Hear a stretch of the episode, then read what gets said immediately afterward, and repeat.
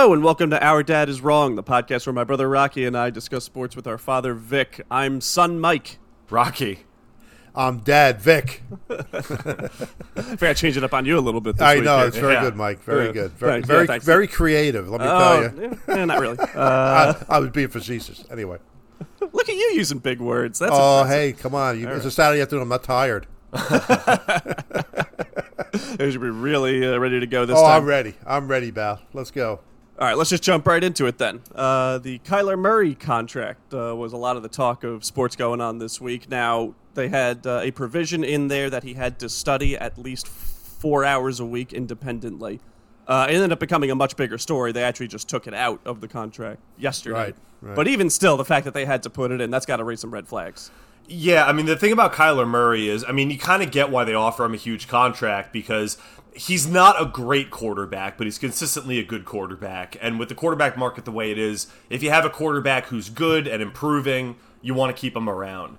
The problem with that 4-hour study clause is if he's if you're banking on his future production, if you're banking on him continuing to grow and improve as a quarterback and get better than he already is now, so he can actually win a championship, um, it's a bad idea to give that kind of a contract to a guy who's not already putting in the work, right? Like eh, they're kind of putting the cart before the horse here, and I think that that's what's kind of troubling. If Kyler Murray was already playing like Tom Brady, then fine, watch film, don't watch film. But clearly, there's a lot of room for improvement with Murray, and if he's already battling with the team over how much work he's going to have to do, it doesn't really bode super well for him becoming that much better as a quarterback to earn that kind of money, in my eyes.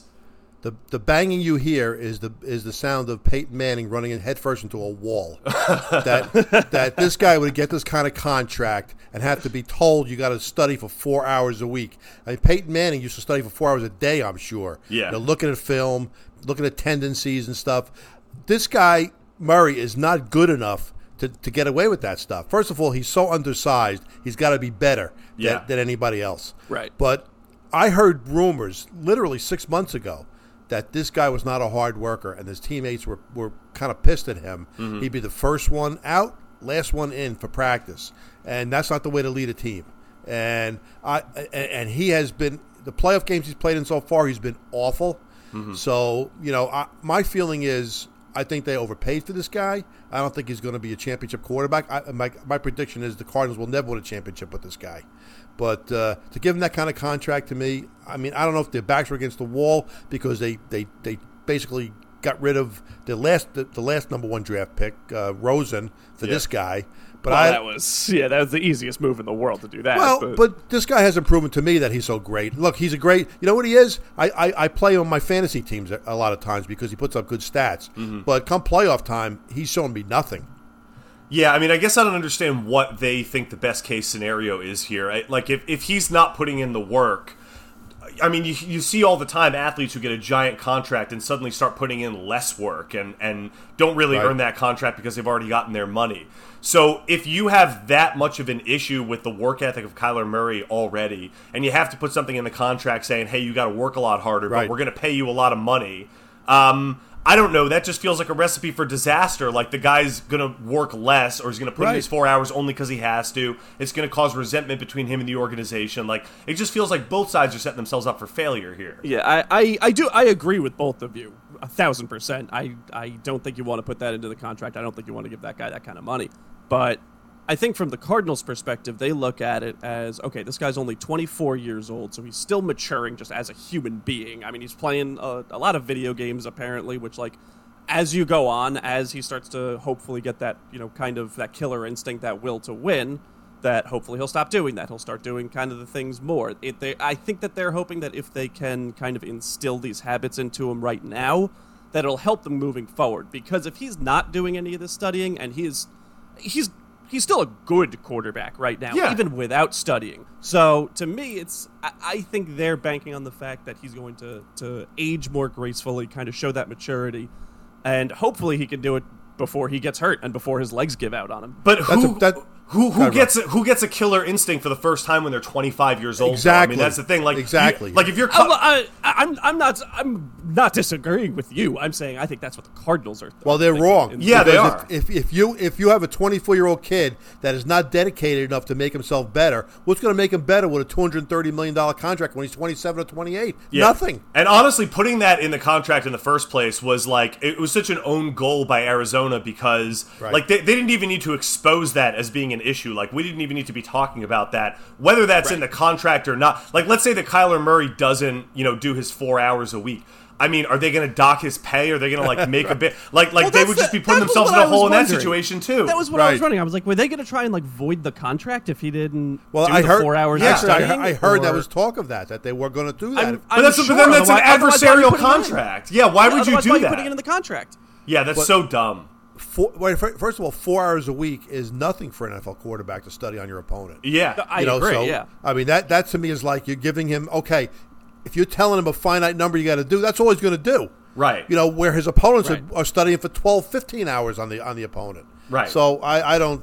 You know what? This this kid to me is he should have played baseball. I know he made a ton of money here. He should have played baseball. Yeah, I don't know. I'm, I don't know. I'm who's to say he's wrong. He's got 240 million dollars. Yeah, I mean, look, right. I, I I don't have anything against Kyler Murray because with the current his current work ethic has gotten him tons of money. He's the franchise quarterback of the Cardinals. I mean, I look, you know, you can fault him, you know, his character for not working hard enough, whatever. That's splitting hairs, but at the end of the day, it's Arizona's job to make sure that their players are motivated. And if they have a quarterback who they don't believe is going to be motivated, you shouldn't make him the franchise quarterback, and you definitely shouldn't put something in his contract right at the outset of making him the franchise guy that lets all the fans know, hey, we're giving him a lot of money even though he doesn't work hard enough. I Like, agree. I just don't I see the wisdom behind that at all. And, and what's that locker room going to look like? You know, Yeah. this guy's not working hard. I mean, Yeah. you got you got you know linemen in there killing themselves. Yep. Yeah. I mean, this guy this guy's acting like a prima donna wide receiver, and you can't do that when you're a quarterback.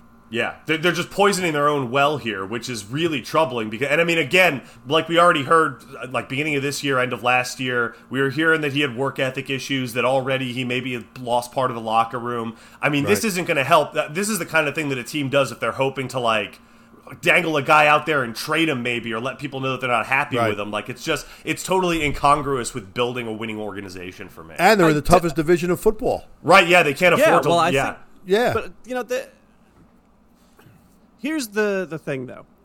What do they do if if they didn't sign Kyler Murray to that contract? If Kyler Murray left, the Cardinals they think they're in a position to win right now.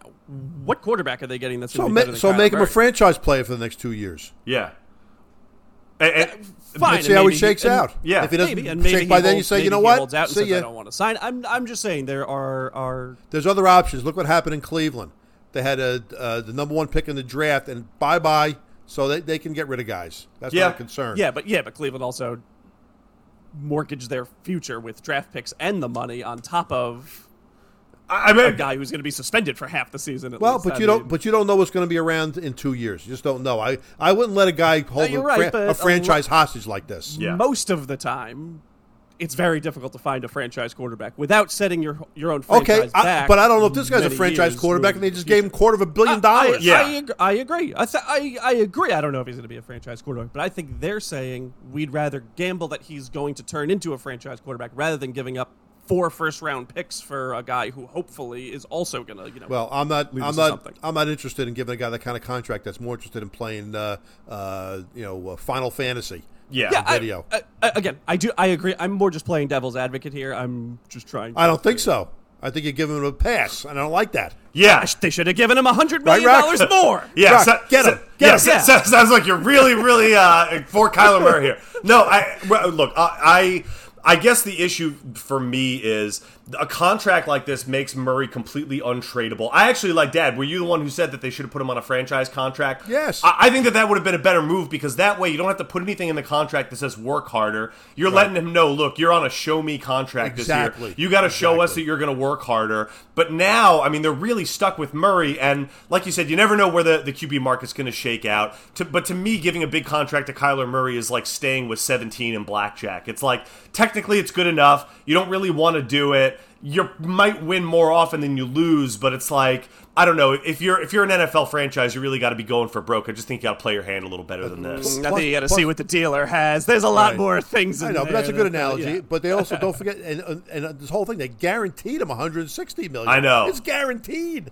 Yeah, all Oh this guaranteed God. money going around to quarterbacks feels so risky to me, but I guess if that's what they're asking for in You know, this funny. market. well, I- Well, I it's also thinking- it's the I get it's the Browns' fault. Uh, They're Yeah. the ones who gave I was Deshaun thinking that about it this contract. week. Michael had made a suggestion about six months ago. We were talking, and I agree with him. You know, I'm sal- so smart. you don't even know what I'm going to say. You don't remember. Don't but care. I- the but it doesn't matter. I'm great. The salary cap is killing a lot of teams that have to pay these quarterbacks. The quarterback should be exempt from the salary cap. Why? I should don't be- think I said that this. should be negotiated. I negotiated. definitely didn't say this. I Yes, disagree. you did. I The, sal- the- absolutely the quarterback not. should be exempt from the salary cap. Why would I say that? Have a special pool for quarterbacks so teams can compete and keep their players. I think that's a great idea. You told me that, Mike.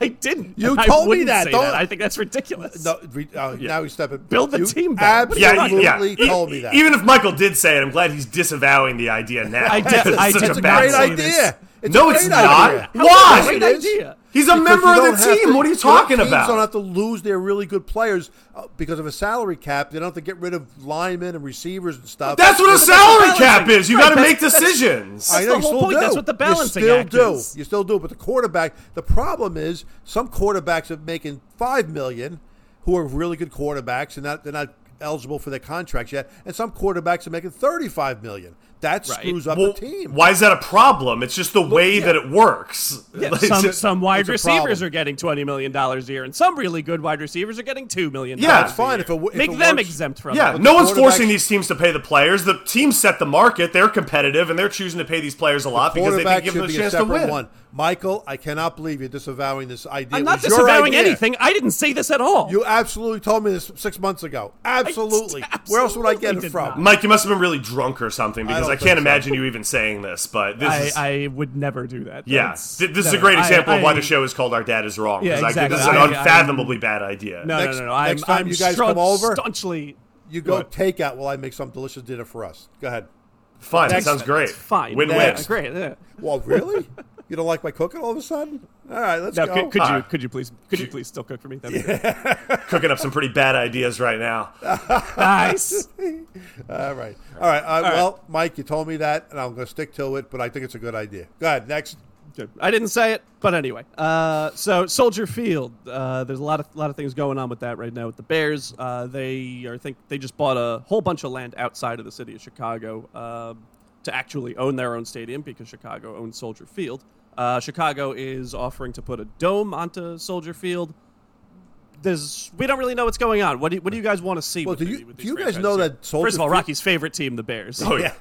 Do you guys know that Soldier Field only holds 61,000 people? I had no idea. It's the smallest stadium in the NFL. I'm surprised that many people even want to see a Bears game. I, I had no idea it Well, was this that year, small. no.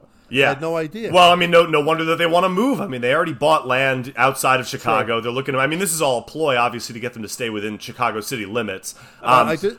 The, yeah, when I was doing some research on this, they um, they did a renovation of Soldier Field in 2002 that cost almost 700 million dollars. Jeez. You know, that's it's a lot of money. It's Yeah, only 20 a years ago. It's almost a new stadium. the, new, the, right, the new one apparently, the putting the dome on is going to cost over two billion dollars. What? Put the put the yes, that's what they said. To put the dome on it.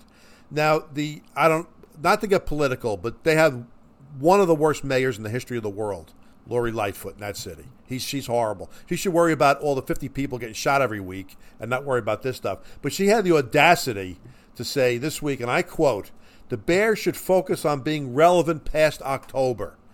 That's a really good way to keep them in Chicago. Is to say something like that. well, I mean, it's true. I mean, you know. And then, and then she said, "This is only noise. Like they're not moving.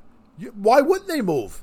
Why wouldn't they go build a new stadium and get out of there? Yeah, I- Chicago's becoming a, a pit like New York now. I mean, it would be noise if they were saying, "Oh, we're going to move to uh, you know Milwaukee or something," because they're not going to leave the area of Chicago. There's such an institution there. But right. but moving just outside the city of Chicago, I mean, it feels like a no brainer for them. Obviously, the Giants and Jets have been doing it for years, and it works well for them. They Right. still get the same fan base. It's probably much cheaper to build a stadium out there. They can build a much bigger one, and they don't have to worry about proposals like this, uh, And which, it's- which are really it's- stupid. it's not like it's an hour outside like like where like the braves built their new stadium it, like that's like 45 minutes outside of the city limits in Yeah. atlanta Yeah. This is like and they're still this- there. And this- the Braves' this is, like, right attendance is higher than ever. Now Yeah. maybe because they Well, won they're real- championship well, they're much year. better now. I right? mean, but but uh, the point is that people will go to a stadium like that. Some these inner city stadiums sometimes just don't work anymore. Now you, with Chicago, if they if they built like like Rock said, there's a they're whole on the new land, tailgating, all that stuff becomes Oh, way yeah. more. You know, you, it's much easier to do that than in an inner city stadium. Yeah, So, absolutely. uh, I, I, I will say, I mean, that was something that I noticed when I saw a Pittsburgh Steelers game. Is you would think that that would be a great tailgating town, um, and I'm sure that there is tailgating that goes on between game or before games, but um, that stadium is right in the middle of the city. So there's not a ton Right. of parking. There's people parking at hotels nearby and Right, stuff like that. right. So I mean, I, I, I'm sure that again, there's probably tailgating at you know in Chicago too, but if it's a little bit more of like its own thing, it's not right in the middle of the city. Yeah. yeah. I mean, I, there's a lot of advantages to it. Well, and Right. that was uh, you know I remember when uh, they were building MetLife Stadium, you know, for and they tore down the old Giant Stadium. yeah. Um, you know, they were consider or the Jets were considering moving into Manhattan, Right. Into like you know Manhattan City proper, where Right. Hudson Yards is now, and that was like. You know, going to those games, going to Giants games, going to Jets games, like the tailgating is like half the experience Yeah. of actually Right. going to these games. As beautiful as that stadium probably would have been, right on uh, the West Side Highway, and you know, it would have been gorgeous with the, the views and everything. It's still you just you lose something when Yeah. you're just going to watch the football game. Right, the fact that that's kind of the entire because you can just watch a football game at home, and frankly, Right. that's it's as good uh, of all the sports. I think better. watching football as ho- at home probably you're, you're probably right. But Like, you're right, Watching Mike. football at home is better than watching any of the other sports at home But- comparatively against what going to the stadium. You're right. The fact that a team only plays eight or nine home games a year, Right. You know, it, it is the experience. It's the going at nine o'clock in the morning, and everybody's you know cooking sausage and they're cooking steaks and Right, right. It's- You got the charcoal grills yeah, out. Yeah, and there's Yeah. kids playing football in the in the area, and there's music play. It really is a it's a nice experience. Yeah. to, to, when, when to go to a football game. It beca- the, you couldn't do that for baseball because there's too many games.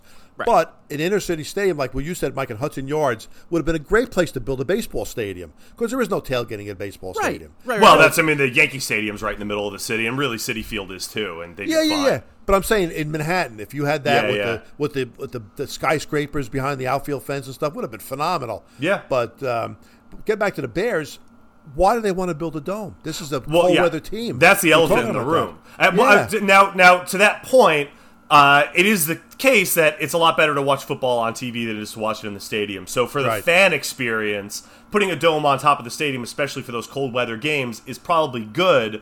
But if Lori Lightfoot wants them to be relevant past October, using that cold weather advantage is a pretty good way to do it. Dad, you were saying the other day that there was some 30 year stretch or whatever that Tampa Bay never won a game below 32 degrees or something. yeah, I looked that up. I looked it up. They, Yeah. They've never won a game in the history of the franchise below 32 degrees or 0 and 13. Still to this Still- day? still to- yeah, to this still day. now. To this Wow. day, 0 and 13. So it's you know it's a it's an advantage. It's definitely Yeah. an advantage, especially come playoff time if you're playing a warm weather team coming up there. Yeah. Oh yeah, for sure. Now, now, if they're going to have a retractable roof, which I guess for two point two billion, I would think it'd be retractable. So Yeah. uh, that that may make sense, you know, for really severe weather in December and January. Right. But, But I even- don't I, look. The, the the Vikings, you know, put have been in a dome for many years. But when I was a kid, the big advantage for the Vikings was playing outdoors. They had teams come up there, and if you know Bud Grant, the coach, was out there in short sleeves, and everybody else had you know parkers and ski hats on. Yeah. you know, and Rock as a Packer fan, you know what an advantage is, Lambeau. Oh yeah, and, and trust me, all the Packer fans are laughing at this idea because yeah, we know what an advantage it is. It makes the Bears look like a very soft team, Right, uh, right. And, and it shows that they're sort of giving up a, a piece of their personality as a team. And and but Dad, you know what you were saying before about it being a retractable roof. I wouldn't be so sure that that roof, you know, even if it's just cold, there's no severe weather. You know, I went to an Astros game uh, earlier this month against the Royals, and it was you know 100 degrees. It was a hot day but they have a retractable roof. And same thing with the Rangers when I went last year. When it's hot, they put the roof on. You know, when it's when it's anything that's sort of uncomfortable, they're putting the roof up. And I mean, I mean, I get it. Again, you want a better experience for the fans, but the Bears are definitely going to be tempted if it's just a cold day, no snow, no Yeah, hail or anything true, like that. yeah. True. Right, that they're that dome's gonna be up. Yeah, and it I does mean, become. they're they're, it- they're in the business of making money. Well, that's fair. true, I and- mean, and that's you know they, it's owned they- by the they city- kept- they are trying to care about the fan experience, but to Right. me, it doesn't. That doesn't necessarily outweigh the win. I mean, the winning is going to bring more fans in than anything else. Yeah, The and it's, it's not like they're not filling that stadium either. I mean, fans are going. right. yeah. The only Bears. thing, Yeah. The only thing I'm thinking of, if the city owns it, it becomes a multi-use facility. You know, you have concerts, you have soccer games, you have all the stuff. You know, during cold weather, you can you can monetize the stadium. Yeah. But now, now you're looking at the NFC North. You know, with the Lions, the Vikings, and the Bears playing indoors. Yeah. they're in essence Yeah. warm weather teams. Yeah. You know, the Yeah, Packers have a huge advantage then. Yeah. So Well, and you see it now. I mean, the way uh, the Lions and the Vikings are going really is like kind of their team strategy is more, you know, greatest show on turf style. yeah. Like, you know, kind of these Yeah. receivers, these more deep passes, those sorts of things, rather Yeah. than the kind of historical, you know, right. ground and Yeah. Then pound. look at then look at the Lambeau. The Lambeau in, in December when it's ten degrees out and uh, you know uh, on grass and that that's all negated. That's all Yeah. negated. Yeah, which, I- Now, which I'm all too happy about. Now, look, the modern NFL is much more based around passing.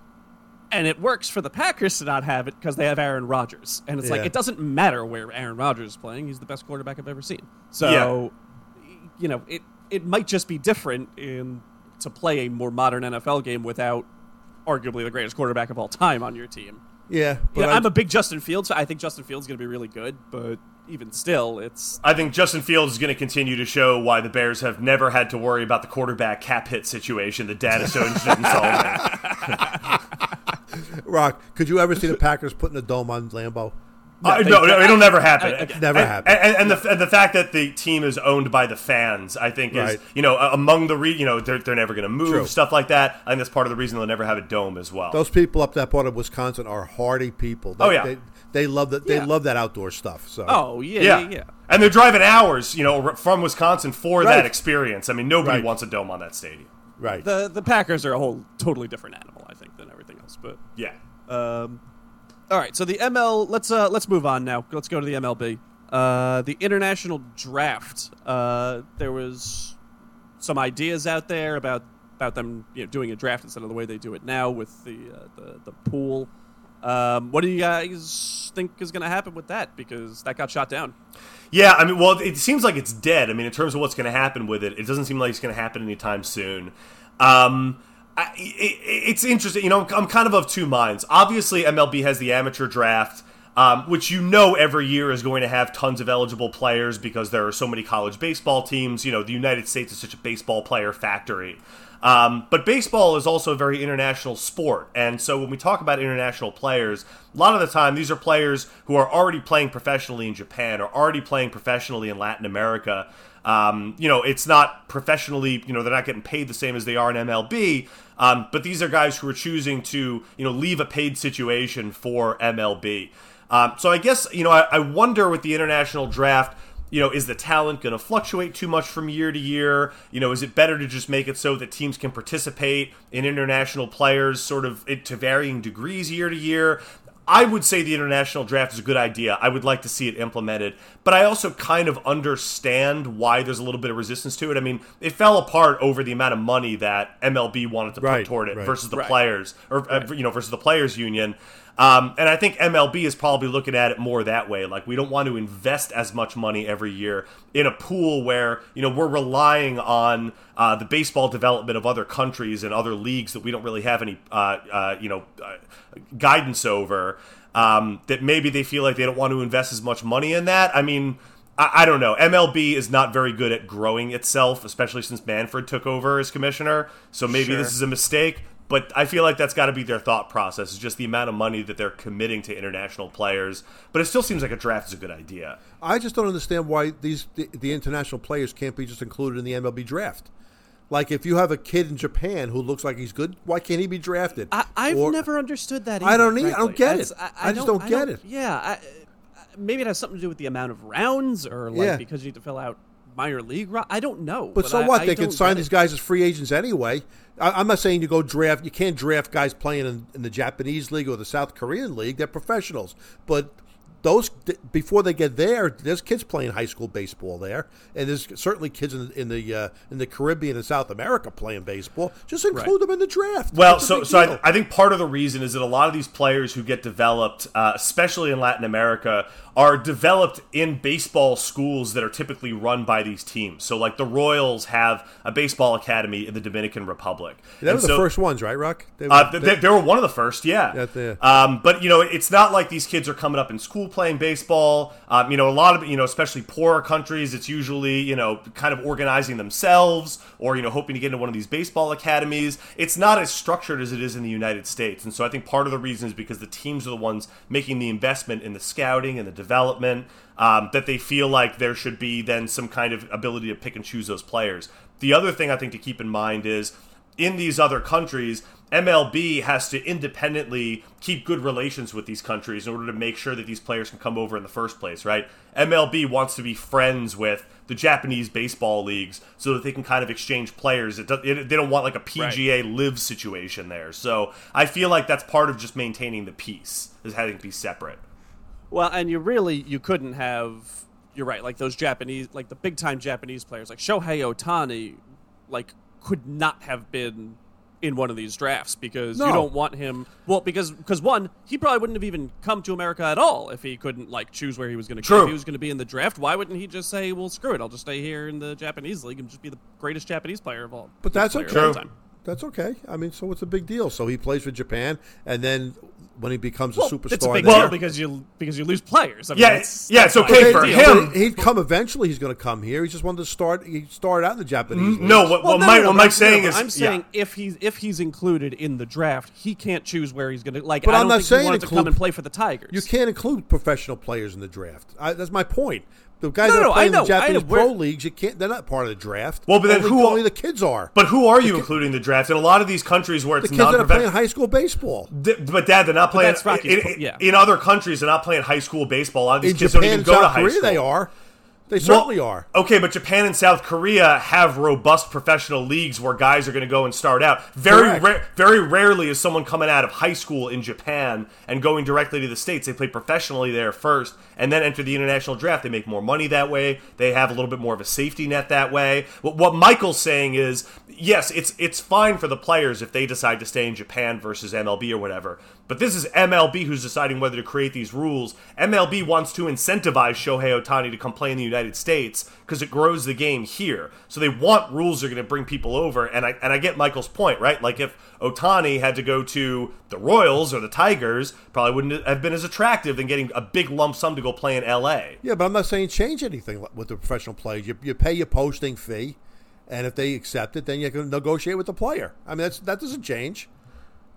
But then what does? But then there's no players really that would be included in that draft. Sure, the high school players, the high school play, they, they, they get drafted. They, they, go through. They have a minor league system over there. But these we are can, we can scout those guys and draft them too. But these are players that aren't in the pipeline that Like basically, what you're saying is change the system and then have these players who typically aren't in the pipeline now internationally. Like somehow they're just going to go to MLB before they go to Japan. Like why would they choose to do that? Because for money, they can make more money here. No, well, no, because they're more likely to wind up in the minors here and make no money than to they're going to make play the majors in Japan, Japan, too. They're going to be in minors in Japan also. No, because Japan is not as competitive. You have a much better chance to make the majors in Japan. So it makes more sense to All make right, the majors so, in Japan, show what you so got, then, then come to the states. So if you don't think you could sign him, don't draft him. But if you if you draft him, try and sign him. You're going to get a huge bonus to come play here in the minor leagues for a couple of years. If he's that good, he'll, he'll make the majors. But you get a bonus in Japan. To, I, I don't understand what incentive you think you're creating for Japanese high schoolers to come to America. Because they want to ha- play in the big leagues. But they probably won't. They have. Uh, this is not the way. Like, there's a reason why the way it works now is the way it works now. Like, yeah, but you, are not going to draft players who are okay. You're only going to draft kids that are really phenomenal. They can already try and sign those players, and they don't. No, they can't. Yes, they no, can. They why? Why no, can't, they, can't, they? Of course they can. Because they, they have a deal with Japan that they can't. If they can't sign them. It's the same as any player who gets posted. Why wouldn't they be able to be posted? They could be. Po- you only post a player that you own. A Japanese team can only post a player that's playing for them. I don't understand what what you think is changing in this scenario that is suddenly going to make these players interested in going to the like. I just I can't wrap because my head around. They want to play in the major leagues, but they already can. They can enter into the draft now if they want. Why can't no, I can enter into we the don't draft? draft players from Japan and South Korea. If they're not professional players, anybody can enter into no, the draft. No, have you I know of any players from Japan and South Korea that have been drafted? No, because there's no incentive for them to do that. I'm explaining to you. There's there no is. incentive. No, there's there not. Is. The incentive yes, is, is for them to stay in Japan until they're professional. If you have a phenomenal Japanese player, a kid, and he gets drafted in the first round, he's going to get millions of dollars to come here and play before he goes uh, in the minor leagues. He's going to get a signing bonus that's millions of dollars. What do you think blocks him from entering the draft right now? There's no rule against drafting anybody in the world that you want is not already a professional baseball player. There is. That's why they're going to put an international draft together. I, you're wrong. I'm sorry. I'm saying Oh, you're, you're oh, wrong. that- okay, okay. well, I'm what do you wrong. want me to say? I mean, you're just saying stuff that's made up. I They can enter the draft if I want. uh, They just were putting an international draft together so they can draft international players. Because they have deals with these other countries in place already. The whole posting thing is not something MLB invented. There's it's nothing something about that they. posting with the draft. There's nothing to do with posting. in the oh draft. my god! Can, can, can we can we move on? Why why are we even doing a sports podcast? That doesn't know what he's talking about. I was having a lot of fun just watching that. I'm going to be honest. Michael, they cannot draft international players. Is that correct? Uh, I, I'm actually not sure if. Well, they why, can why would they start join or not. international draft if you can already do it? Well, I think that's that is the point. Is that they- Yeah.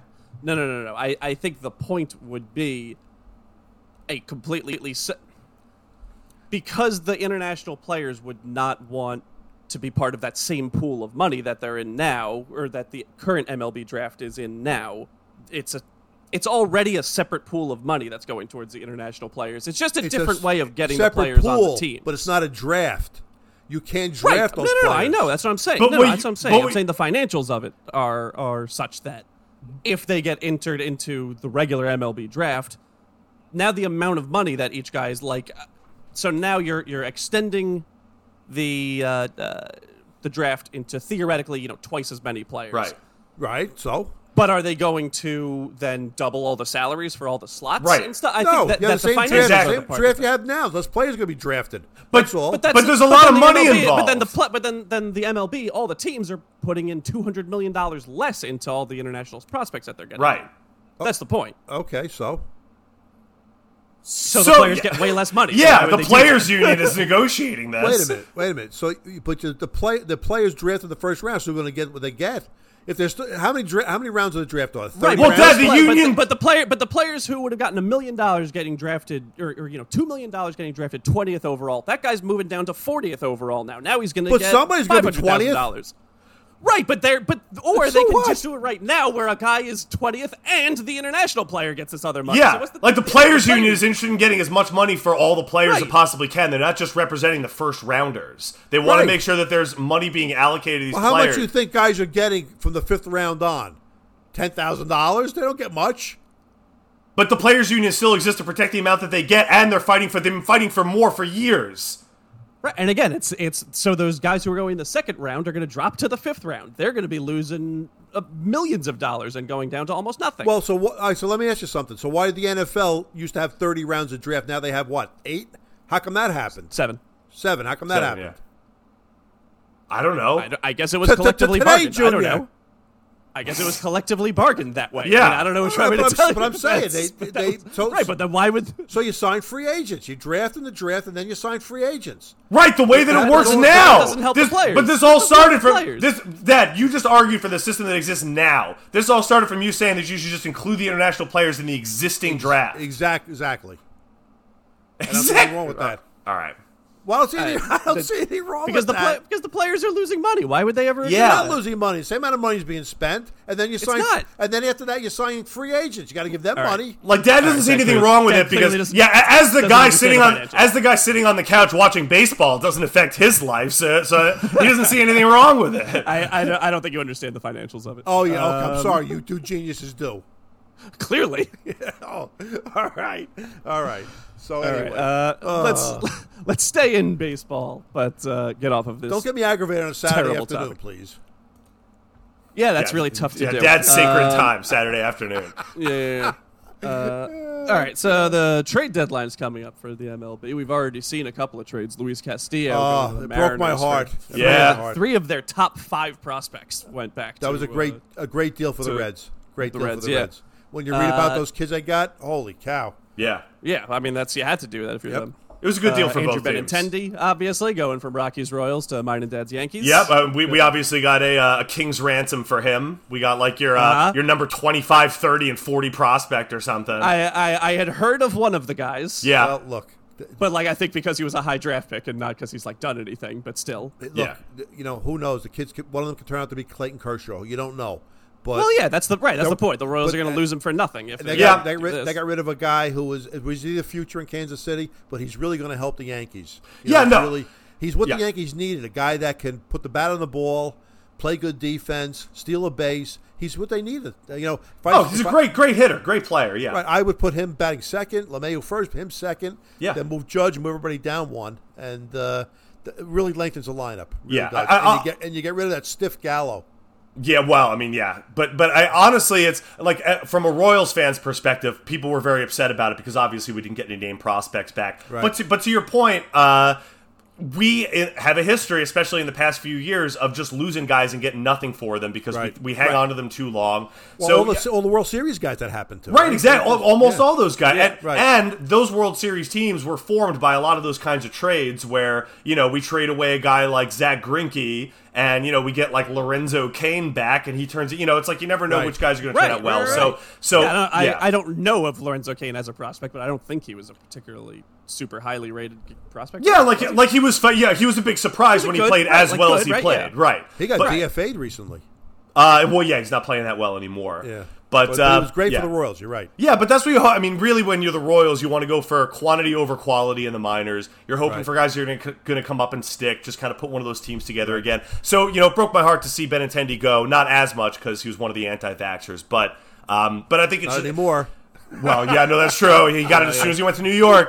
Um, but but I think it's more frustrating just because it goes to show the state of the franchise. Like in a winning team, a winning franchise with a winning tradition, you expect to get more back and you expect to be building on momentum. Right. Here, we did what we should be doing in our current situation, which is throwing as much as we can at the wall and seeing what sticks. And it's just frustrating that we're still there. I think. Yeah, yeah. Well, you know, I think Castillo signing with the, the Mariners is is huge for the Mariners. Oh, it was great for both Yeah, teams. their pitching yeah. Oh now yeah, is that was good. that was. Uh, You know, I'm I was kind of surprised the Mariners are like going for going for like it, so, yeah. so all in on on this season already. They Well, they're in should. the playoffs. Um, they're in the playoffs. And, uh, already you know now. what? Yeah, like I can't, I can't blame them for. it. I mean, after this winning streak and everything that they went on, I mean, they got. I mean, Julio Rodriguez is that dude. Looks like he's going to be like maybe Griffey. Like, Yeah. he, like looks Yeah. like you know. I mean, with the Mariners and everything, such a again, he like he's got such a beautiful Calm, swing calm from down. a right. Calm down about Griffey. I'm Calm just down. saying. I just. Okay. I, I mean, you know, Gr- But Griffey we're- started we're proje- out. We're ob- it's Mr. obviously Hyperbole. projecting it. It's obviously projecting out. Well, but he's having one of the best rookie seasons we've ever seen. Yeah. Okay. I mean, he's going to be a 30-30. Well, yeah, he's a huge prospect. I mean. yeah, yeah, yeah, yeah. It's not like this is Stand back, pal. Stand back. Oh, Dad, Dad thinks he's about. Oh yeah, he's Oh, yeah, so yeah, yeah. smart. Oh yeah, he's not going to be Ken Griffey He's- Jr. Yeah, real ballsy. Yeah, we're just yeah, saying he looks real I good. know, Well- I, Brian, I'm not saying he's right. literally Ken Griffey Jr. Yeah. Maybe he will be. I don't know, but I do feel like the Mariners are America's team right now, and I'm glad that they are going for it. They they are um, they're going to be tough in the playoffs with those three pitchers, right? They got Yes. Robbie Ray, they got Yeah, Castillo, yeah. and they got a third guy. I don't even know his name, but it's supposed to be very good. So you have three really good stars in the playoffs. You could win any playoff series. Uh, Yes, exactly. Yeah, and, and that's the key. That's why Castillo was such a good uh, addition for them. I think. Yeah, that's the killer for the Yankees. That's why I wanted the Yankees to get him because the Yankees right now, as constructed, are going nowhere. They they don't have the starting pitching. They just don't. You know, the bullpen's a little decimated too, but the guy they'll have guys coming back. But they have guys that have thrown. Michael, you and I have talked about this. Guys that have thrown like ninety or or eighty or ninety innings in the last couple of years. Now they're depending on those guys to pitch 180, 190 innings. It's not going to happen. Yeah. Yeah. I mean, I do think their offense looks good. Obviously, Ed Benintendi to that lineup. Aaron Judge looks like a, a you know MVP contender, although probably not. I think uh, Alvarez uh, on Houston probably is the MVP right now. But Judge is playing so well; he's kind of carrying that lineup. And Judge I, the MVP.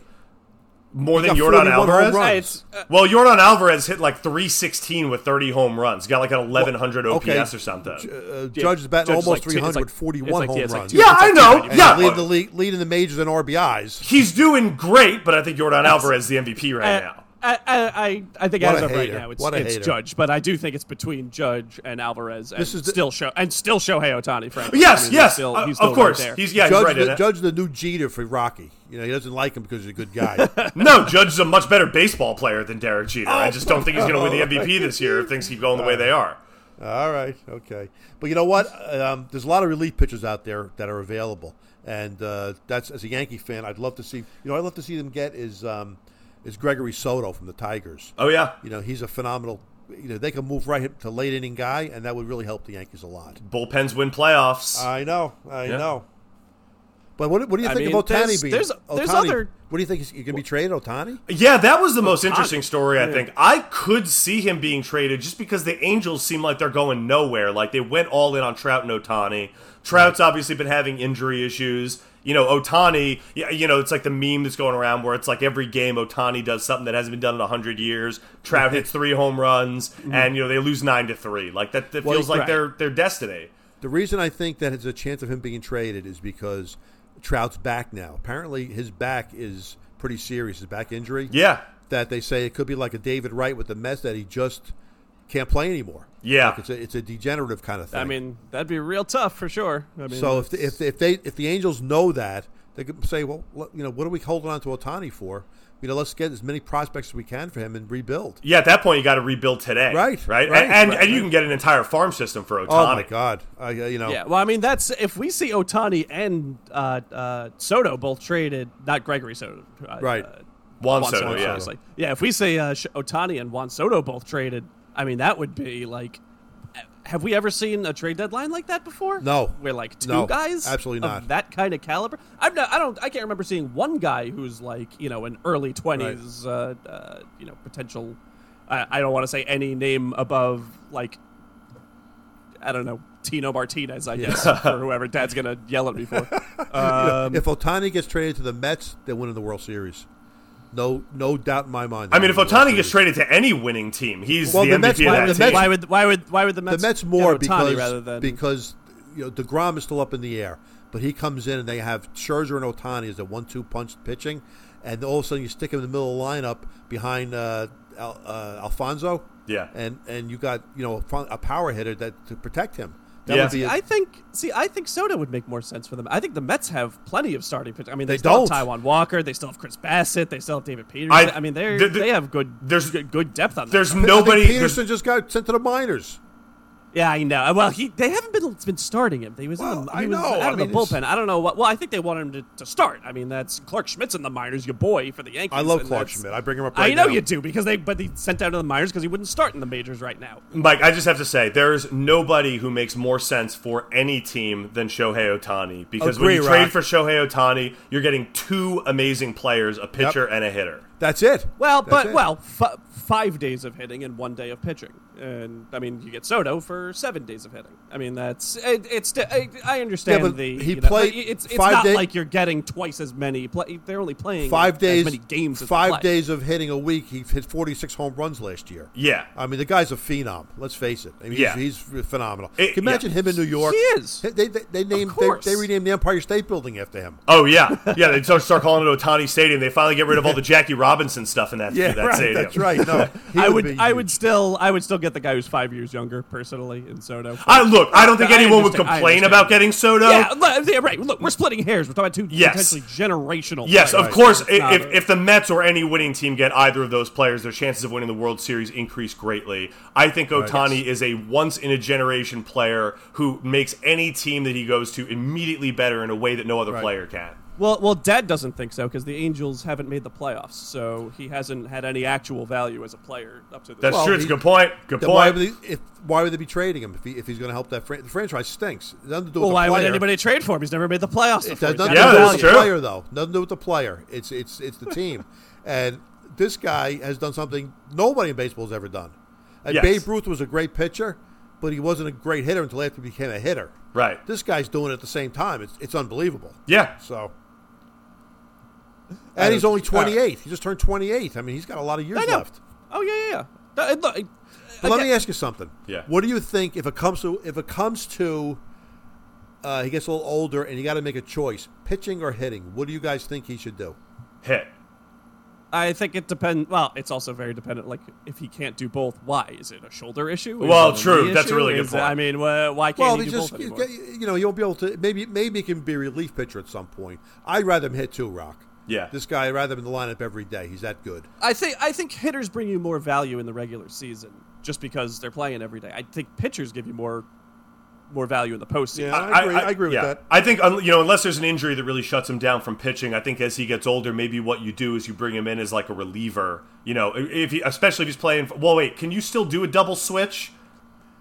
Well, you Or he yeah, yeah, you still can. yeah, when, so when he's pitching, yeah, There's still a DH in the game, right? Well, there's a DH in the game all the time now. Right, but I'm saying this. Well, still. but you know, you don't have to use a DH. You can hit him while he's Right, pitching if you want right. to. Yeah, But you right. need to do a double switch in order to do that, don't you? Isn't that No, the they made a rule? They made a special at- rule not for at him, the- I Not think. at the beginning of the game. At, at the begin, at the outset of the game, you don't need to do that. no, but what I'm You saying is have a pitcher. Yeah, but in you- the middle of a game, you want to take him out and put, add him into the lineup. No, no, no. What I'm saying is he's in the lineup.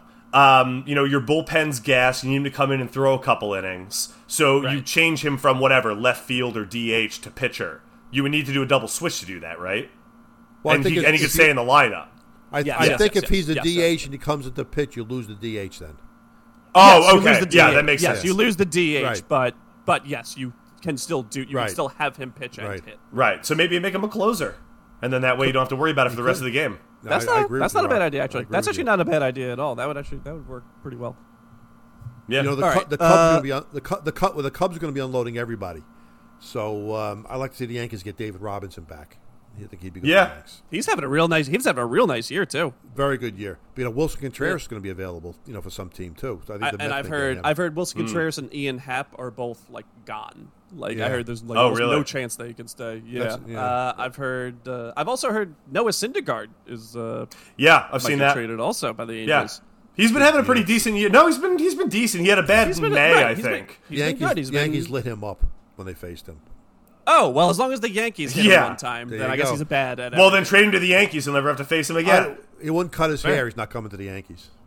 Well, he doesn't. He doesn't have a beard. Don't worry. You do understand the trade deadline is more than just about the Yankees, right? There's a lot of other teams. Well, in I've been baseball. going over the teams. You know who I think is a, is a good trade guy is uh, Alex Colomé, the relief pitcher for the Rocky. He's available. He's very solid. Yeah, he'd be good. I have no idea how he's doing this year. Is he doing okay? I think he's doing very well. He's a good pitcher. Yeah, I assume he's doing well. But yes, he is a good pitcher. He is a good pitcher. Uh, I mean, uh, th- the other one that I don't think we've we've even mentioned yet is uh, uh, Frankie Montas. Who's Oh, yeah. From for the A's. Raiders. I I mean, mean, he's the awesome. Raiders. The The A's. Raiders. Yeah. The yes, from the A's. yeah, I mean, he's a really good pitcher as well. I mean, he's uh, uh, I think you know, it, it it stinks to lose out on Luis Castillo for all the teams that are the Mariners, but if you got Montas, I mean, that's not a bad Yeah. consolation prize. Yeah. He's very good. Yeah. Well, we'll see. We will see. Uh, all right, so let's move on. Uh, let's go go to our list for this week. Uh, every week we do a list, sometimes sports, sometimes not. This week we're staying in pop culture, uh, and we are ranking our favorite Star Wars movies of the numbered Skywalker trilogy. So we're going from Episode One, Episode Episode Nine. Within those, none of the other, no Rogue One, no Solo, none of those movies. Right. Right. Uh, so probably won't be any honorable mentions this week. I can't imagine. Star Wars Seems- Christmas special. But other than that, The Ewok Adventure. yeah. Uh, Dad, why don't you start us All off? right, you know, I, um, I, I'll preface this with saying that I am a Star Wars nerd. I love all the Star Wars movies. Yeah. You know, even even the You're bad- not. You're even- not. You're not the nerd that me and Rocky are. I, but well, don't that's, that's so. where I'm going first because you guys are even worse than me. The, for, for the audience out there, Rocky and Michael have one of the most extensive, extensive Star Wars action figure collections in the world, I think, and we still have them in the basement. All Yep. those action, and now my granddaughter plays with them. But I even the even the other movies like my you know Rogue One, Solo, I love those movies. Yeah. And Yeah. I know everybody bashes the the, the middle three, um, which was the prequel, I guess. Yeah. The prequels, Um, yes. They were fine. They weren't great, but they were fine. They, they were definitely movies I would pay to see. Mm-hmm. Here's my list. All right. Number nine is uh, Phantom Menace. Um, again, it was it was a pretty good movie. I, I can't say anything bad about them. I, I did hate Jar Jar Binks. I didn't like that that character at all. But I thought it was good. It was a good way to kind of introduce everything. Um, number eight for me was um, Attack of the Clones. Um, the only they had a great cast in that movie, and it was I thought it was kind of wasted a little bit. Um, Yeah. Yep. but you know, again, it was there. The number seven for me is Last Jedi.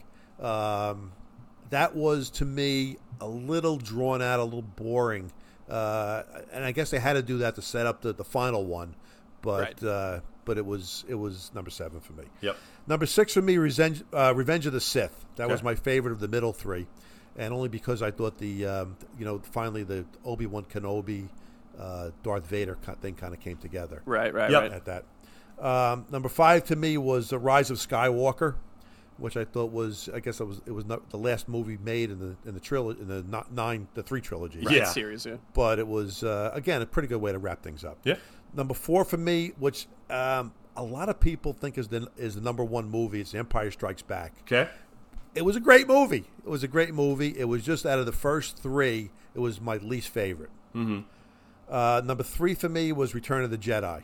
And again, I thought that was a great way to end the first trilogy. It was like, some of the graphics were a little hokey, especially towards the end when they were kind of like ghosts. At the, Uh-huh. Yeah, yeah, yeah. but but uh, uh, number two for That's me, uh, uh, Harrison Ford uh, hated that because he called it uh, like an Ewok uh, Christmas or what do you call it? An Ewok Yeah. birthday. Yeah. party. Well, it was, and I, He again, I it was you know I did like it because it introduced the Ewoks, which I thought was, Yeah, was, yeah. you know uh, uh, they were great characters, especially for the kids. Yeah, yeah. Num- number two for me was the uh, the Force Awakens, Mm-hmm. the first of the last trilogy, and I just I, to me uh, Rey was one of my favorite characters ever, and I thought that. Um, Finn and Poe and Kylo Ren were just very, very good defined characters, and I thought that was a great way to launch that new one. You know, especially after the middle, the middle three came out, it was almost like, yeah, what are we, what are we going to see here? Yeah. it just came came on like a a, a, a hand grenade hitting. It was so good. Right, right, right. Um, and number one for me is New Hope, the first one. Yep. That to me is is when I, I when I watch a, a, a series of movies,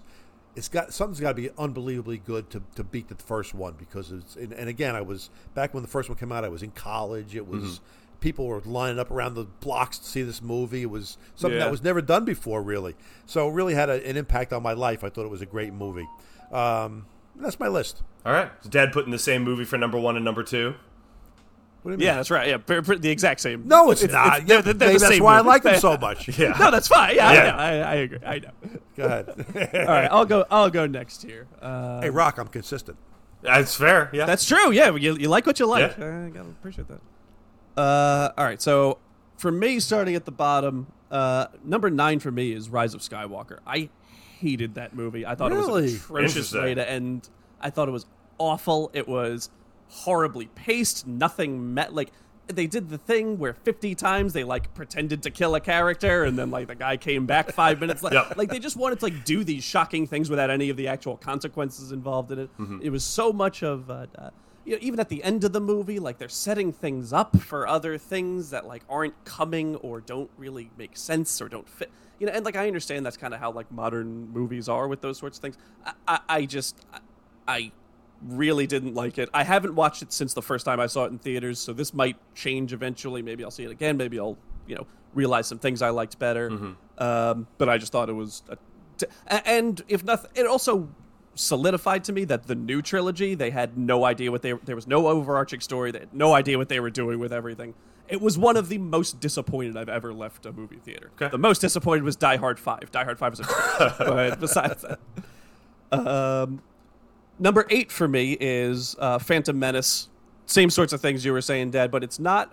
But it's st- you're right. This is like all right. So already we're at the second to last movie, and it's like I'll still watch this every time it's on TV. Like there's still redeeming qualities of it. Uh, the Duel of the Fates was incredible. Right. I mean, there's a lot of really good stuff that's in there if you get past all the the, the bad, you know, the, the slightly worse stuff. Um, One thing, the- number the- seven. the, young Skywalker was poorly cast in those movies. I thought he was that kid was not very good. Jake Lloyd. Yeah, I, I did not. Yeah. Yeah. yeah, I did not think he was particularly good in it. I understand he's a child actor, but like, there's Yeah. good child actors. Right. Like, I don't know. That's- he was fine in Jingle All the Way. he was great in Jingle Yeah, All the a Way. brilliant performance. Bad directing, I guess. Yeah. Well, he didn't have Arnold Schwarzenegger to work That's against, true. so it's That's not true. you know it's tougher. uh, number seven for me is Attack of the Clones. Uh, you know, just a hair above Phantom Menace. Uh, I did like you know some of the stuff that they did in that. You know, you get a little more of uh, the in his prime Obi Wan Kenobi, which I love. That stuff's all great. Christopher Lee was a great addition to the cast. Yep. Uh, then number six for me is Force Awakens, which probably would have been higher for me before Rise of Skywalker, but again, it kind of just like it showed they didn't really have an idea for an overarching story, and that kind of you know dings the individual movie itself. I very much like that movie. I, again, I still watch it all the time when it's on. Watching it in the theater for the first time was unbelievable. It was really great. It was really reminded you what Star Wars was. Um, you know, in hindsight, it's it gets a little bit worse every time you watch it. I think to me, uh, and that dings it a little. Oh, I like, it, especially when especially when Harrison Ford and and, and uh, Chewbacca show up. Yeah, it's great. Look, I, I really like the movie, I think- but it's just. Yeah. Uh, then number five for me is Revenge of the Sith. Uh, like you were saying, Dad, all the the Anakin and Obi Wan stuff kind of coming to a head. Uh, I did think that the the lightsaber fight between the two of them at the end is the best lightsaber fight in Yes, in the series. Really great. Um, number four is Last Jedi. I thought this movie's really good. Uh, I understand it was different, but that's kind of what I liked about it. I just, just love Rian Johnson's style. I thought it was very funny. I kind of liked that. You know, a lot of the things that the heroes were doing didn't work. Like that, that did work for me. Like as a, a viewer of the movie. Um, and again, you know, Rian Johnson gets a lot of blame for a lot of that stuff, but like he didn't put Luke Skywalker on that island. Like that was he had to deal with it from what J.J. Abrams did at the end of his movie. Um, so that was so now we're starting at getting up to number three, and I haven't said any of the original trilogy yet, and I did all the six movies of the original ones. Uh, so number three for me is Return of the Jedi. Uh, I almost flipped this in Last Jedi at three and four, but I was really thinking about. it, I'm like, when I watch Return of the Jedi, I'm just I'm happier than I am when I'm watching Last Jedi. So Yeah. it's just uh, that's that's you know that's got of it, and I'm sure part of it is because that's probably the movie I've seen more in my life than any other movie. I remember, you know, when we were kids, and it was like I couldn't go to sleep. I'd go downstairs and I'd throw in the VHS of Return of the Jedi. I've seen that the Tatooine scene for Return of the Jedi a hundred times. Yep, number one insomnia movie for sure. Yeah, for sure. Yeah. Uh, number two, A New Hope. You're right. You know, the one that started started everything. Really great movie. You know, you were saying such a uh, an absolute phenomenon. And then number one for me, Empire Strikes Back. I know it's like the one that everybody says, but sometimes there's a reason everybody says it. True. Yeah, that's true. That's that's just my you know that's just the best one Yep. to me. All All right, good. Not a terrible list, but you know, still pretty bad.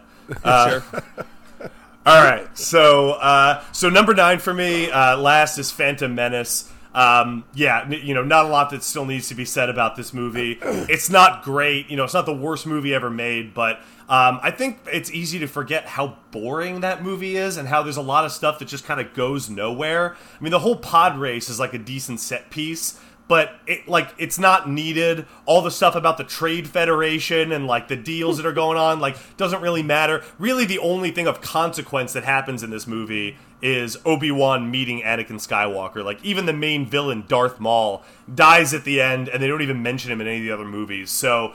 Um, y- you know, I, I, I kind of respect it because it tried to do something a little different. I think that the next two movies and the prequels obviously improved upon that. You know, Jar Jar Binks was not a good idea. There were a lot of bad ideas in this movie, but lightsaber, you know, sequence at the end was really good. Um, Qui Gon Jinn was pretty good.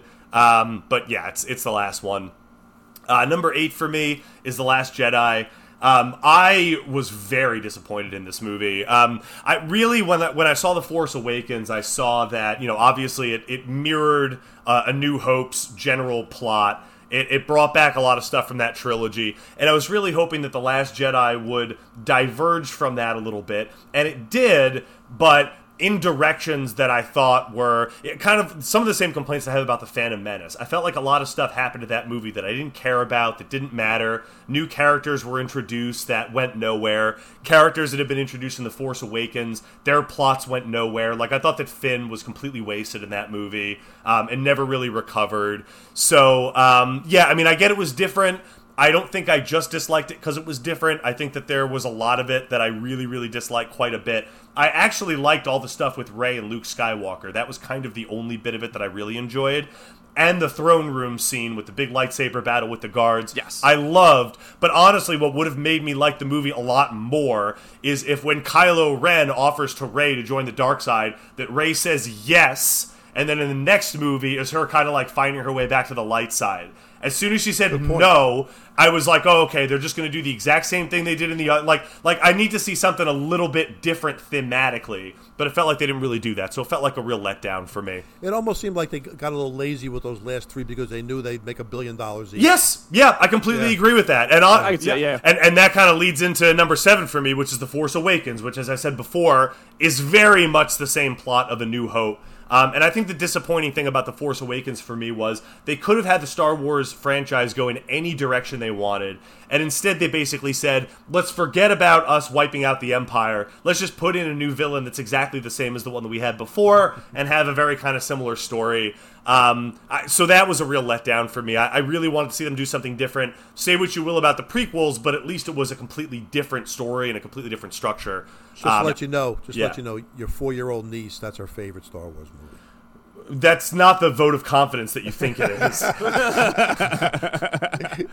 um, all right, so next one after that is Rise of Skywalker. Actually, my favorite of the sequels. I think part of the reason is because it seemed to recognize a lot of the problems I had with The Last Jedi and just kind of forgot about them. So I kind of give it points yeah, for that. See, that's that. I, I saw a, uh, a thing after it came out, and it was like uh, uh, the credits afterwards, and it said uh, written by Reddit, and I thought that was very funny because it was like it was like all like the well, you know, Rey actually isn't nobody. Actually, she's a Palpatine. Yeah, you know, I, like, I think I think that that movie of the three probably had um, some of the biggest blunders in it, like the whole like Palpatine coming back, just like oh he's suddenly back, like that was stu- that was incredibly stupid. But I did think that after they established that stuff hastily, that there's actually a pretty good movie that comes out of it. I think the final battle scene at the end is pretty good. I think what they did with Palpatine, with him kind of being like hooked up to these machines in this like setting, like I think aesthetically it just works for me. Again, I don't think that there's a ton to love about the sequels. I think that they were kind of soulless, kind of Disneyfied. But if I were to rewatch any of them, I'd want to rewatch that one the most. Next for me is Attack of the Clones. I think kind of an underrated movie. I kind of like the Obi Wan like detective noir type of stuff. Um, I think the third act is pretty good. You know, like you like you said, introducing Christopher Lee is a great character. Um, you know, the Yoda lightsaber scene, it still kind of gets me. I think it was pretty fun. Um, so I'm with you. Yeah, so I think that, that that's where I really start to get into like Star Wars movies that are really fun for me to watch. That really have you know the stuff that really reminds me of of you know Star Wars. Attack of the Clones really has a lot of that. Even if the Padme Anakin stuff it doesn't always work. Um, Revenge of the Sith closest that any of these non-original trilogy movies got to being an original trilogy movie. It showed us all what we wanted to see, which is how Anakin becomes Darth Vader it really felt like the first two prequel movies were just building up to this one. This right. was always going to be the best of them, um, and it was. It's the most memorable one. Um, again, not perfect, definitely has its issues, but it, it is the most complete of all of the non-original trilogy movies. And I will, I will say, I also think, I think Hayden Christensen was a little under underrated by people as yeah, I, he, as Anakin. Yeah, I, I think he was, was he was fine. I thought it was mostly fine. He, he's a, a good actor who has spent the entire rest of his career convincing people that he is not as bad as he was in the Star Wars movies. I almost kind of feel bad for him because he's pretty good. Yeah, yeah. So, sometimes it's just you know what? There was bad dialogue written and it's impossible yeah. to deliver this yeah. with like any sort of you know. Right. It's like you know what? Natalie portman's dialogue was pretty bad in those movies too and for some reason people don't look at her the same way. She's still a great actress true. so. That's true. No. Yeah. Uh, all right. Now for the original trilogy. So number three coming in for me is a new hope um, so I actually rewatched all the original Star Wars movies last year. Like I found the original non-special edition versions online oh, wow. and watched them all. I found that A New Hope, I mean, look, it's still a great movie. It was the one that kind of got to me the least, maybe because I've just seen it so much. It's almost like The Wizard of Oz. It's like a fairy tale. Everybody knows the story of it. So it didn't have as big an impact on me. Still a great movie. Could still probably quote the entire thing. But I guess it's just not as interesting to me as Return of the Jedi and Empire Strikes Back are at this point. Number two for me is Return of the Jedi. Very underrated movie. People love to talk about the Ewoks. Um, I think that the third act of that movie might be the best act of any Star Wars movie, just with the whole attack on the Death Star, and and I, I, I think it's a better Death Star attack scene than in A New Hope. Uh, I think that there's more going on. There's higher stakes. The whole throne room scene with Luke finally confronting Vader with the Emperor is such an epic end to the series, um, and the whole Jabba's palace sequence at the beginning is also a great first act. So the Ewoks slowed things down a little bit. I don't think it's as bad as a lot of people say. It's it's a nice little break in between two very uh, intense acts, I think, and it works well and, as a film and it is it, they are kids movies. I yes mean, yeah. they really are. I mean like i understand they did it like so they could sell like ewok toys but like that's because kids like ewok toys. Right. like, I, I think people don't like the ewoks because they know that they could have gotten wookiees and it's like yeah but you know what? Right. we got ewoks and the ewoks are fine too so. right like it was fine. Yeah, yeah. right. Just because it wasn't like the best thing like yeah. doesn't mean it wasn't bad. And honestly the stuff with the with the uh, ewoks and c3po where they like make him their king it's like it's actually kind of a funny sequence. I think yeah, yeah, yeah there's, there's some underrated right there is some good stuff. Yeah and honestly, the Ewoks like fighting back against the big, uh, you know, vehicles with rocks and stuff. Like Right. I don't know, Right. it's just kind of an endearing sequence. I Yeah, think like, they is it a little dumb that like the two logs can absolutely crush, uh, you know, an ATST? Like, yeah, a little. yeah, bit, but like It- whatever. it- it's yeah, still fun. it's the only time in those movies that we really get to see like technology versus like uh, you know some tribal low tech, Right. you know, kind of Right, force, and I think it works. And then It's Avatar before Avatar. Right, exactly, and you know, much better than Avatar. Um, and coming in number one for me, obviously, Empire Strikes Back. Um, basically, the perfect Star Wars movie. You know, kind of ends on a down note. You know, it, it to me, I think it's probably the perfect middle trilogy film. Um, it really builds on the previous film, but does something completely different. It opens up the world in a very new way. It perfectly sets up the third movie. Ends on a bunch of cliffhangers. Um, yeah, I don't, I don't see anything else about Empire Strikes Back. Everybody knows how great a movie it is, and for me, it's the best Star Wars movie that's ever been made. And and on top of that, also like Empire Strikes Back also introduces Yoda and Yeah. it, and not only that, like I know it all it Lando all kind of gets Calrissian. like Boba Fett. la- right? Lando also gets uh, gets introduced there, and you know it all gets like kind of in, uh, jumbled together. But like the Imperial March wasn't in A New Hope, like Right. that was made for Empire Strikes Back. Like there was even like new music for it that was like you know so iconic and everything. Yep, the Emperor was seen for the first time. Like when I talk about expanding Right. the world, it's like a lot of stuff people associate with Star Wars is actually from Empire Strikes Back. Right. Good list. Good list. Yep. We're- Yeah, you know, we we weren't that really- far off. We were, weren't that far off, all of us. I- Yeah, yeah. was you- some- you, you guys came specific close to being right. there were specific things that were uh, far off, but you know, like like you guys liking Rise of Skywalker for some reason. But besides that, I, I look. Yeah, I will mostly- say, when I was watching Rise of Skywalker, I was like, I'm enjoying this, but absolutely understand how other people don't like it. Like, there's a very thin line. It tried something I think very different. It really like washed over the previous movie in the series. I liked that, but I get how people could Yeah. say it was just a disaster. I totally I was get it. surprised that you guys put uh, The Force Awakens so far down. I really like that movie. I think it could have been better if it led to something better, but all I see it is now is like a lazy attempt to just redo a New Hope. Like they weren't, Well- they clearly weren't going anywhere exciting with that, so I ranked it Yeah, lower. I- It kind of set and, up the and I'm next also two. like, but not real, like Yeah. sort of. Like I get, you know, in a sense that it's like it set up the next two, and that like the next ones came next, but not Yeah. like And- an actual, con- you know, Yeah. cohérent story. That's why I'm I like, know, I- I the, like ori- the the prequels. Like even though I think the the movies kind of all put together might even be worse than than the movies put together of the new ones. Like I'm still happier the prequels were made Yeah. because it's a much more cohesive story. I would love to see the prequels remade actually, like That'd be that, interesting. That overarching story, but with yeah, li- Competent writers it'll, and it'll, it'll never. I mean, it'll never happen. Right, Right. right. But just like yeah, a different writer who kind of takes that and can you know do something different with it. yeah, yeah. All right. Uh, that's Good gonna do it for us this week. Uh, yeah. So you can uh, you can follow me on Twitter at Lotito. You can follow Rocky on Twitter at Rocky Lotito, or you can follow the podcast at Our Dad Is Wrong, Wherever you go for Yes. your podcast. and wherever wherever you go. Yeah. If you're listening, Wherever fine that's, you know, podcasts are sold. Yeah. correct. All right, guys. All right, everybody, have a great week. We'll talk to you next week with some more scintillating talk. All right. Take care, Love everyone. Love you guys. Love you guys. Bye bye.